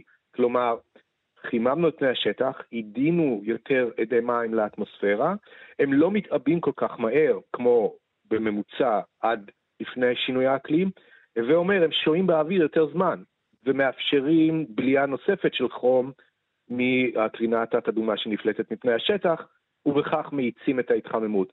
ולמעשה אנחנו רואים התארכות של מחזור המים בטבע עם שינוי האקלים, וזה אפקט שיכול כמובן להתבדר ולהגיע למקומות שאנחנו לא רוצים, אבל כן. בשאלה הקטנה הזאת של המאזין יש משמעויות אקטואליות מאוד מאוד אה, רלוונטיות בהקשר של שינוי אקלים ומה הוא יעשה לאטמוספירה ולמחזור המים כולו, וזה אחד הנושאים הכי אה, חמים שמודדים אותם מלוויינים, עוקבים אחרי שטפי לחות, קצב ההתאדות, קצב ההתאבות, כמויות המשקעים ופילוגן במקומות שונים, יש הבדל בין האזורים הטרופיים לאזורים הסובטרופיים וקווי הקרח, קווי הרוחב הגבוהים, כיפות הקרח שמפשירות לאיתן, אז כל הדברים האלה הם, הם ממש חומר שנמצא בחזית המחקר המדעי בתחום מדעי האטמוספירה והאקלים בימים אלה. וואו, מעניין. שאלה אחרונה, ובטח מעט מטופשת לסיום, ציינת שאנחנו מאבדים כמות מים זעירה אה, מתוך המעגל הזה, נכון? כן, אנחנו מקבלים אבק מטאוריטי מרסיסי מטאורים שנשרפים באטמוספירה הגבוהה ומשאירים מעליהם כמויות קטנות של אבק ומינרלים נוספים, אבל אנחנו כן מאבדים מעט אדי מים אה, מהאטמוספירה הגבוהה, כמו שאמרתי. אז אנחנו לא מקבלים אדי מים בתמורה להם. לא, אנחנו לא. מקבלים אבק, אבק מ... מקבלים אבק, הבנתי. נכון. בסדר גמור. אה, אז נודה אה, למאזין, למוטי חביה. אה, נאיץ בכם לשאול, לנו, לשאול אותנו עוד שאלות מעניינות, והמומחים שלנו יעשו ככל יכולתם, ויכולתם רבה, כפי שראיתם, לענות על השאלות האלו. נודה לך, פרופ' יואב יאיר, חבר סגל בית הספר לקיימות באוניברסיטת רייכמן וחוקר אטמוספירה וחלל. להתראות. כן, כן, שרון, להתראות.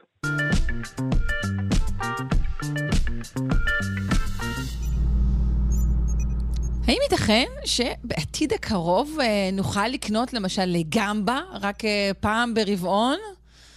וואו, פיתוח ישראלי חדש מציע להאריך את חיי המדף של פירות וירקות טריים בעזרת גלי קול. מה, מה לגלי קול ולפירות וירקות? מיד נבין. בעזרתו של מפתח עצמו, בילאל אבו סלחה, דוקטורנט המחלקה לכימיה במכון לננו-טכנולוגיה שבאוניברסיטת בר אילן. שלום. שלום, בוקר טוב. בוקר אור. אה, מה, איך קשורים גלי קול לפירות וירקות? אתה חייב להסביר לי. אה, את האמת, זה התחיל מתפיסה כזו הגעתי לבר אילן לפני כחמישה שנים, נפגשתי עם המנחה שלי, ואז אה, נפגשתי עם פרופסור גידנקן, והלכתי לכיוון שאני עובד על הערכת חיים בדף, תוך כדי יישום השיטה הסונוכימית אה, כשיטה לציפוי. אז, השיטה uh, הסונוכימית, על זה אנחנו מדברים כשאנחנו מדברים על שימוש בדיוק. בגלי בדיוק. קול. אבל לפני שנגיע לבאר, להסביר את המילה הזו, אה, סונוכימיה, למה בכלל, אתה אומר, הגעת לבר אילן ורצית לעסוק בהארכת חיים של פירות וירקות, איך בכלל אתה עצמך אה, הגעת לנושא?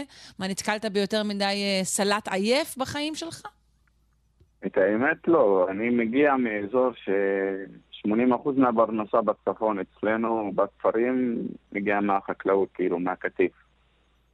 כן. אז uh, נתקלים בדברים כאלה. כלומר, זה חשוב, uh, חשוב לך באופן אישי גם, שהפירות וירקות uh, חייהם יאריכו. אוקיי. כאילו, רציתי ללכת לכיוון שמשהו חשוב לי ולסביבה שלי. אה, יפה. אז בוא תסביר לנו באמת מה זה סונוכימיה. אז... Uh, פשוט ביותר זה עובד באופן כזה שהשיטה עצמה היא שיטה שמשתמשת בהקרנת גלי קול על תמיסה, שבעצם אה, לשיטה הזו יש לה כמה יתרונות, שהיא פשוט אה, מוגדרת כשיטה אה, בטיחותית, כאילו גם כן ידידה לסביבה. ואין לה כאילו סיכוי, סיכון כימי ופיזי אה, גדול, כאילו מוגדר כסיכון מופחת. אה, גם כן לשיטה הזו אה, יש לה גישה חדשנית לכימיה הירוקה בגלל תופעת הקפיטציה שהיא מתרחשת תוך כדי הקרנת הגלי קול על הכניסה. שהתופעה הזו בעצם היא אחראית על ייצור הננו חלקיקים וגם כן היא תוכל לעזור לנו בהטבעה של הננו חלקיקים האלה על בני שטח של uh, המוצק או של הברי שאנחנו uh, רוצים לצפות אותו. Uh, כמובן מדובר באופן קשירה uh, פיזיקלי, לא מדובר בקשירה כימית על בני השטח של, ה, של המוצק, כי היא מטביעה את הננו חלקיקים אה, על בני שטח אה, של המוצק או של, ה, או של המעטפה של, ה, של הברית. כן, זהו, אני חושבת שכבר ב... נכון, ב, כבר לפני כמה שנים אה, דיברו על הטכניקה הזאת, למשל, כדי לצפות אה, משטחים אה, נגד נכון. זיהומים, זה נחשב לגילוי נכון. מאוד מאוד גדול, אבל ההתקדמות שלך היא באמת לצפות את הפירות והירקות. נכון, מה, מה זה... שעשיתי, כן. כן, מה שעשיתי במחקר שלי, ש... הלכתי לצפות מוצרים טריים, בפועל בירות וירקות. אה, בחרנו את התותים, אה, כי התותים ממש ברי רגיש, כאילו הקליפה החיצונית שלו ממש מאוד רגישה, ורצינו גם כן האורך חיים שלו יחסית קצר, כאילו חיי מדף שלו בקירור קצרים, אחרי הקטיף, ולכן בחרנו כאילו לבדוק האם השיטה הזו משפיעה על הארכת חיי המדף של התותים. אז uh, גם כן בחרנו בציוויים האכילים. הציווי שאנחנו השתמשנו פה מוגדר כציווי אכיל. Uh, הציווי עצמו מאושר מה-FDA יחסית. לא מדובר בכאילו שימוש בחומר אורגני, פוליסקריד במקרה שלי. שהוא הצ'יטוזן. ו... אה, כאילו בעזרת הציווי, בעזרת השיטה הסונוכימית, הצלחנו לייצר ננו חלקיקים של הצ'יטוזון ולהטביע אותם על בני שטח של התותים ולייצר מין של מעטפה על בני השטח של הברי שהוגנת עליו מפני אה, הזיהומים החיצוניים כמו המיקרואורגניזמים למשל בקטריות, עובש, אה, שמרים וכדומה, תוך כדי כאילו תקופת אחסון בקירור כמובן. זאת אומרת ככה, היה חומר שכבר היה ידוע שהוא אה, נכון. טוב כדי להוריד את הפעילות. מה נכון. שבעצם עשיתם זה באופן שבו החומר הזה נצמד, הופך לננו חלקיקים ונצמד אל הפרי. כאן, כאן. לב החידוש שלכם. אני אחוז. מבינה. ומה מה הייתה התוצאה? בכמה הארכתם את חיי המדף של התותים? אה, בדרך כלל תותים זה פרי שהאורך חיים שלו נע בין 4 עד 5 ימים מקסימום. אז אה, הצלחנו כאילו בעזרת הציבור שלנו להגיע לרמה של אה, כמעט שבועיים, לשמור על הערכים התזונתיים שלו, לשמור על המראה החיצוני שלו, על, ה... על הטריות שלו, על הטריות של הפרי. כי- וגם על הטעם, שגם גם הטעם לא השתנה. אה, את האמת, את הטעם לא, לא בדקנו, את, ה, את הטעם, טעם לא בדקתם, זה איזה מדענים קלאסיים בחיי. בודקים הכל חוץ מאשר את כאילו, הטעם. בדקנו ערכים תזונתיים. אה, כמו תכולת סוכר, בדקנו גם כן החומציות של המוצר, בדקנו רמת הוויטמין C, אז אה, גם כן אה, בדקנו את העיבוד במשקל, הקצב של הריקבון, כאילו פרמטרים שיכולים לוודא שהמוצר שלנו עדיין אה, שומר על הטריות שלו, שומר על המראה שלו. ו... ובדקתם את זה נת- בינתיים רק, רק על תותים, את השיטה הזו? או שבדקתם כבר על ירקות או פירות נוספים? את האמת, זה המשיך הלאה גם כן, ובדקנו את זה על, אה, על, על בירות וירקות אה, אחרות. גם כן אה, ניסינו ל, להכין אריזות מזון, כאילו זה ציווי עקיף, לא ציווי ישיר, על בני כן. השטח של, ה, של הברי. ואפילו גם כן כאילו השתמשנו בחומרים חוץ מהציטוזן, גם כן מדובר בחומרים אה, אכילים, ונקווה שגם כן בהמשך אה, זה יצא לאור ונפרסם על זה. אז אתה אומר שהציטוזן אה, הוא חומר אכיל לחלוטין, שאין איתו שום בעיה. את האמת, החומר עצמו מופק מהשלד החיצוני של, ה, של השרינקס או של החרקים, אז אה, כן, כאילו זה חומר, אה, נחשב כחומר אכיל. אוקיי, ואתה יכול לתאר לי, נגיד אני לוקחת תות, מה התהליך עצמו שעובר התות בשיטה הזאת? מה, זה, זה, מסיימים את כל התותים בתוך איזשהו כלי, ושם הם, הם עוברים את הציפוי הזה? איך זה עובד? כאילו, זה תמיד תלוי בקליפה החיצונית של איזה בריאה את משתמשת.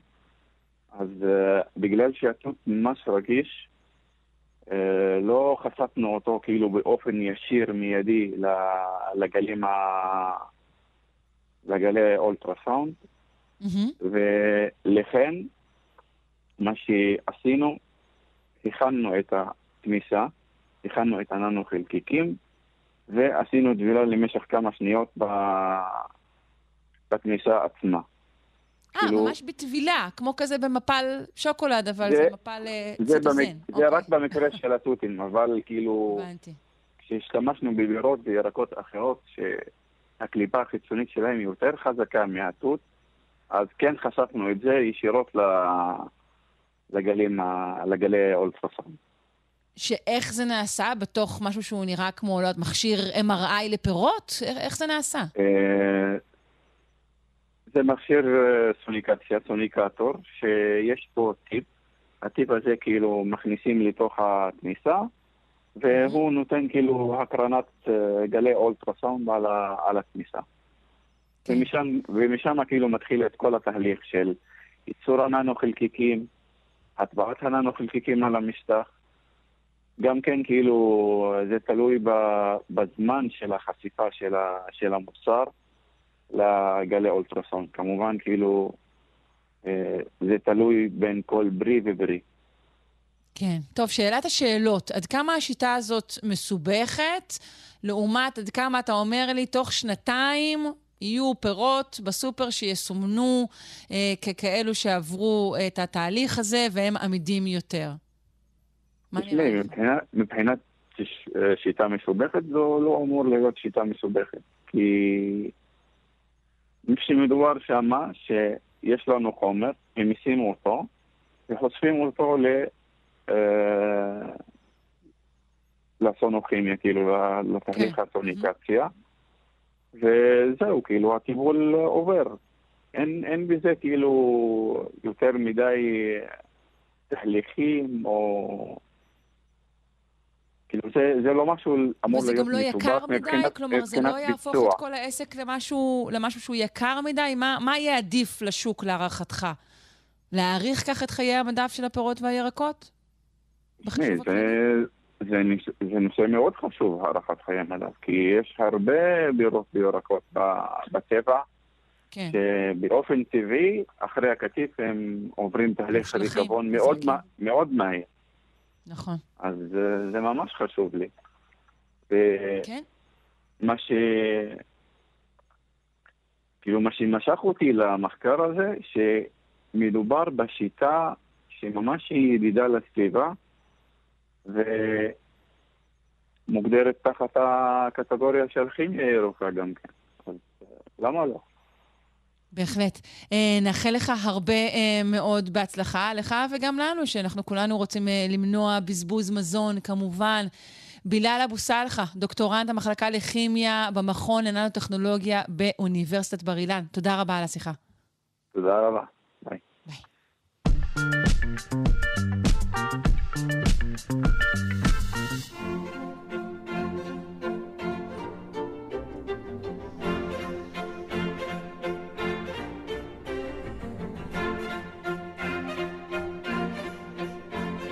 סופר המדע הבדיוני הנודע רוברט היינלין אה, אה, טבע את המשפט היפהפה, במקום שם יש חתול, יש תרבות. אה, והפינה שלנו השבוע, פינת האומנות, אה, בהחלט אה, תאשר ותאשש את המשפט הזה. נפנה ליונתן הירשפלד, צייר וכותב על אומנות. שלום. בוקר טוב, שרון. בוקר אור. אז אנחנו ממשיכים עם בעלי חיים אה, באומנות, אבל באמת הפעם אה, חתולים. שהם כוכבי האינטרנט. אה, כידוע, מלכי האינטרנט, וגם הם כמובן המלכים המוכתרים, הייתי אומרת, של כדור הארץ כולו. לגמרי. טיקס, דיברנו על כלבים, ראינו שבגלל שהם מבויתים, והם לא לגמרי חיה, הם, הם משהו בין חיה לתרבות, הם משמשים את האומנים אה, כמטאפורה לאספקטים של האנושי. הדבר הזה אני מניח נכון גם על חתולים, אבל כל מי שיש לו חתול, או היה לו חתול, או פגש חתול, יודע שכלב וחתול הם שניהם חיות, זה, זה לא דומה. כלבים לא, וחתולים לא ובהקשר דומים. של מה שאמרת, אולי אפילו אם היינו אומרים שהכלב מייצג את ה- המעבר, את התרבות נגד עצמו, החתול, כאילו, אני חושבת, הוא מייצג את השארית הבלתי ניתנת לתרבות. או, לא יכולתי לנסח את זה טוב יותר. אנחנו קושרים לחתול, בתוך הבית, בתוך המבוית, באמת את הצדדים הפראיים יותר, הפחות מבויתים, לא פעם אפלים, הוא, הוא קשור למכשפות ועל האיסטר. הוא טורף לילי והוא לא חיית יום, ויותר מכל דבר אחר, אני חושב אנחנו מייחסים לחתול היבטים אירוטיים. תחשבי על בטמן וקט וומן, כן, או על uh, האופן שבו בשפות רבות השם של איבר המין הנשי הוא גם כינוי לחתול. ובאמת יש איזה משהו מאוד, אה, אה, כשאתה אומר על בחורה שהיא חתולית, כן? זה כאילו אנחנו כן. עושים לחתולים איזה מין אה, משהו אה, אירוטי, סקסי, נשי, דברים כאלה. אז אה, יכול להיות ש... גמישות, חמקמקות, ו- ומשהו שהוא בלתי צפוי גם. באמת. נכון. אז אה, אנחנו נראה היום כמה חתולים מתולדות האמנות, כמובן שהמבחר הוא אינסופי, כי כולם ציירו אומנות ממצרים העתיקה ועד לפני 20 דקות, אבל אנחנו, בחרתי כמה שיקרים לליבי. אז העבודה הראשונה שאנחנו נתבונן בה היום, אה, היא החתונה בכפר כנא של ורונז, אחד הציורים הענקיים בלובר, אני חושב שמונה או עשרה מטרים, אה, ציור משנות ה-70 של המאה ה-16. ציור ענק ענק, ובאמת הנושא הוא חשוב מאוד, כי ישו הופך את המים ליין, או את המשהו למשהו, ועושה שם נס וכפר כנא וזה. אבל בצד שמאל של הציור אפשר לראות כלב שכמעט קורע לעצמו את הצוואר מרוב שהוא להוט להגיע לאנשהו. לא כל כך ברור מה הוא מחפש, רק שבצד ימין של הציור, מאחורי הגרטל, ניתן לראות חתול קטן שמטריף אותו. וזה, אני חושב, אה, אה, מעניין, כיוון שוורונז אומר לנו שגם ברגע הזה שבו ישו הפך את המים ליין, כלבים שנאו חתולים. כאילו, זה לא שינה את הטבע במובן הזה. אני חושב גם... שהשנאה הזו היא עתיקת יומין? כן, אני חושב, אני חושב, לפעמים אני שואל את עצמי למה כלבים כל כך שונאים חתולים, ונדמה לי שזה בגלל שבטבע החתולים הם הגדולים, ובבית החתולים הם הקטנים. כאילו זו ההזדמנות היחידה, כאילו, כי בטבע הנמרים Mm. והאריות הם גדולים, וההיינות והתנים הם קטנים יותר. אולי זה נדמה לי, לא יודע. אז זו הבחנה במשהו שטבעי, שכלבים שונאים חתולים, וזה די מוזר שזה נמצא לא ברקע או לא במאחורה, אלא בפורגראונד, במקדימה של ציור דת. ופה אפשר לחשוב על זה בהקשר לדברים שאמרנו בפתח הדברים, כי באמת כעימות בין הצדדים המוארים והמבויתים לצדדים של החטא, או ה... כן, אפשר לחשוב על זה ככה, בהקשר הדתי, למה זה נמצא בציור דת. כי זה מאבק זה- של התגברות כזאת אולי. לגמרי, ונשאיר את זה ככה. אה, אני לא יודע אם שמתי בעמוד הפייסבוק של כאן שלושה שיודעים תקריב על החתול של ורונז, אבל אם לא, אני אוסיף אותו. העבודה השנייה שאנחנו נתבונן בה היום הוא ציור של גרז, אה, צייר רוקוקו צרפתי שאני מאוד אוהב. אני אוהב אותו מהתקופה שחייתי בניו יורק והוא היה נמצא בפריק קולקשן. הפריק קולקשן כיום כבר לא נמצא בפריק קולקשן, הוא עבר ל... לא יודע, לאיזשהו מקום בצפון העיר, אבל אה, מי שמכיר את ניו יורק, יש את הבניין המאוד מאוד יפה הזה בשדרה חמישית, אז הציור הזה uh, יעזור לנו לראות את המיניות הנשית המתעוררת של נערה בגיל ההתבגרות, משחקת עם הצמר, יש אפילו איזו רמיזה למשהו כמו עינוג עצמי כזה, אה, לס- לסובב את הצמר על האצבע ככה וזה, ובאמת החתול פה הוא איזו רמיזה למשהו... אתם רואים את הילדה הזאת, היא התמימה שעושה משהו ביתי וסביר שכולנו עושים, כולנו הורגים והורגים, אז תדעו לכם שמתחת לפני השטח יש חתלתליות, כן? באופן Mm. כללי הרוקוקו הצרפתי מאוד מאוד עסוק באירוטיקה ופורנוגרפיה, וזה הזדמנות להגיד שאחת הסיבות שהוא עסוק בזה זה שזה הדרך היחידה שלו להתנגח פוליטית. זאת אומרת, אה, אתה לא יכול לצייר את המלך והמלכה, אה, לא יודע מה, גונבים כסף, אתה לא יכול אה, לצייר את האצולה המושחתת וזה.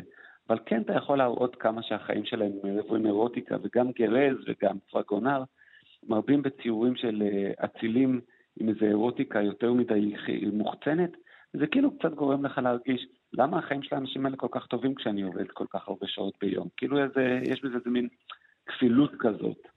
כן, כן. אז כאן אתה אומר, התמימות שלה משחקת בצמר, אה, נחשפת, כאילו בעצם, התת המודע של הציור נחשף על ידי נוכחותו של החתול.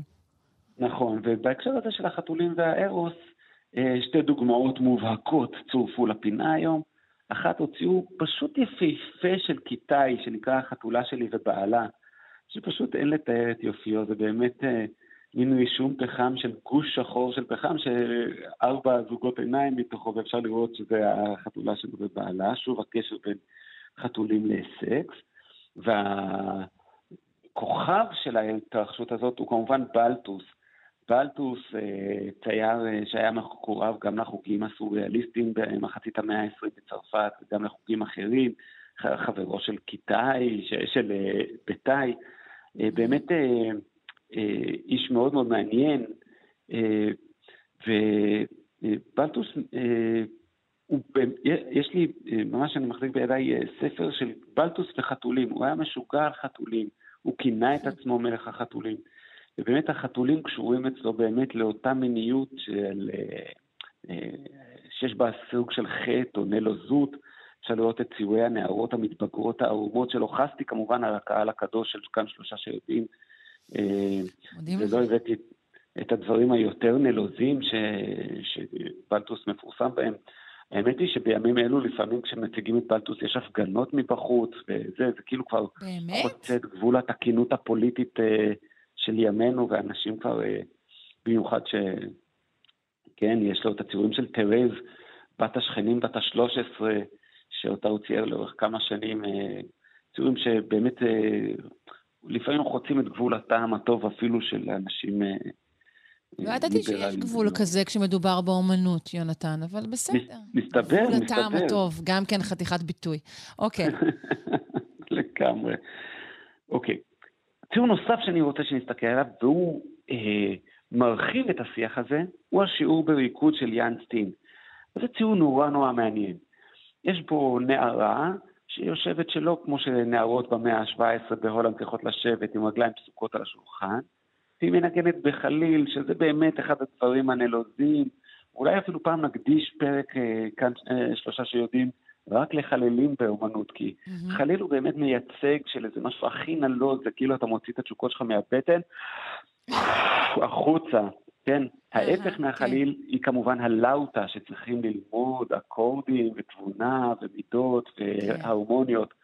החליל הוא של פן. באמת הסצנה הזאת היא, היא, היא, היא כולה משדרת איזה משהו שבאמת נלוז, אולי זאת המילה. משהו פה באמת מופקר מאוד בסצנה הזו. על סף, על סף הסדיזם, הילדים תופסים חתול וכביכול מלמדים אותו לרקוד. מרקידים והחתול... אותו לצלילי חליל. ממש ממש נלוז, ועוד מוסיפים אה, חטא על פשע והם עושים את זה מול הכלב שבוודאי מחדיר אימה לליבו של החתול המסכן. נכון, הוא נראה כאילו הוא שר מלמטה ומצטרף למקהלת המענים. אה, כן. מלמעלה, אבל יש איזה מבוגר ששולח את ראשו, אני תוהה אם הוא מעודד את הפעילות, או שם הוא אומר להם, חבר'ה, תפסיקו את הדבר הזה תכף ומיד.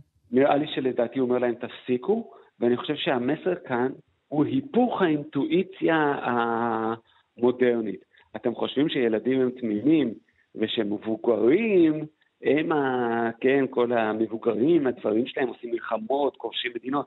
אבל אני רוצה להגיד לכם ההפך. הטבע האדם רע מנעוריו. תראו את הילדים האלה שאין עליהם השגחה, הם תופסים את הגור חתולים הזה ומרקידים אותו בסדיזם מול הכלב. כאילו יש כאן איזו אמירה על טבע האדם שהוא רע מנעוריו. ואיך, כן. ואיזה חיה, עם איזה חיה נוכל להשתמש כדי לדבר על הפן ה... הרע, הסדיסטי, האפל של האדם, אם לא באמצעות החתול, כן? דווקא החתול, במ... שלרוב יותר קשה לשלוט בו, שהוא לא מייצג אה, נאמנות. יש לנו עוד דקה, ואני רוצה לשאול אותך על, ה, על החתול, החתול הגדול אה, או... אצל גויה. או, אז זהו, שזה בתרדמת התבונה, יש לנו את הרעיון הזה שבתרדמת התבונה מתעוררות מפלצות, אבל מצד האמת, באמת באמת, כשממש מסתכלים לא על הכתוב, כתוב מתעוררות מפלצות, אלא באמת על מה שרואים, מה שרואים זה באמת חיות רגילות. הטלף, שהוא אומנם לא כל כך יפה, אבל הוא חיה רגילה, ינשוף, שהוא אומנם מזוהה עם הלילה, אבל הוא חיה רגילה, וחתול, שהוא קצת יותר גדול מהרגיל, אבל מי לא מכיר את זה שהוא היה ילד קטן וחיבו את האור והוא הסתכל על מעיל תלוי על קולה וזה נראה לו כמו איש. זאת אומרת, כן. בחושך דברים גדולים וזזים יותר ממה שהם. אז הנה החתול בתרדמת התבונה של גויה עושה לנו את ההיפוך. הוא מחזיר אותנו אל התבונה והוא אומר, תירגעו, זה נראה כמו מפלצת, זה רק חתול בגלל החושך, התבונה נרדמה, תאירו את התבונה, זה יחזור למידותיו. Mm, יפה. Uh, טוב, אני מודה לך מאוד על uh, עוד פינה uh, מצוינת. יונתן, יונתן הירשפלד, סליחה, צייר וכותב על האומנות. Uh, להתראות, וחתולים uh, רבים uh, לכולנו. להתראות. ביי ביי. ביי ביי. ועד כאן אה, תוכניתנו לבוקר זה. אנחנו חייבים לכם חוב. שאלנו אתכם בסוף השעה הקודמת, ליתר דיוק, מומחה תשבצי ההיגיון רן זיו שאל אתכם אה, שאלה. אחד חצי מת ואחד חי למחצה, וזה בסך הכל משחק מילים. אה, ענו אה, אה, איילת כהן אה, וגם אה, מיקי אורלי ארבל אה, אה, ענו שמדובר בשבץ נע. כלומר, שבץ נע.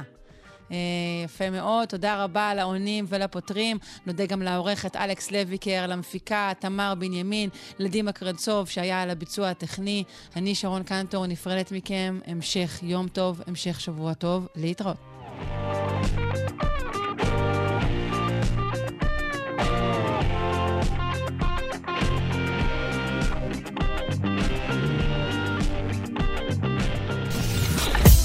אתן מאזינות ואתם מאזינים לכאן הסכתים. כאן הסכתים, הפודקאסטים של תאגיד השידור הישראלי.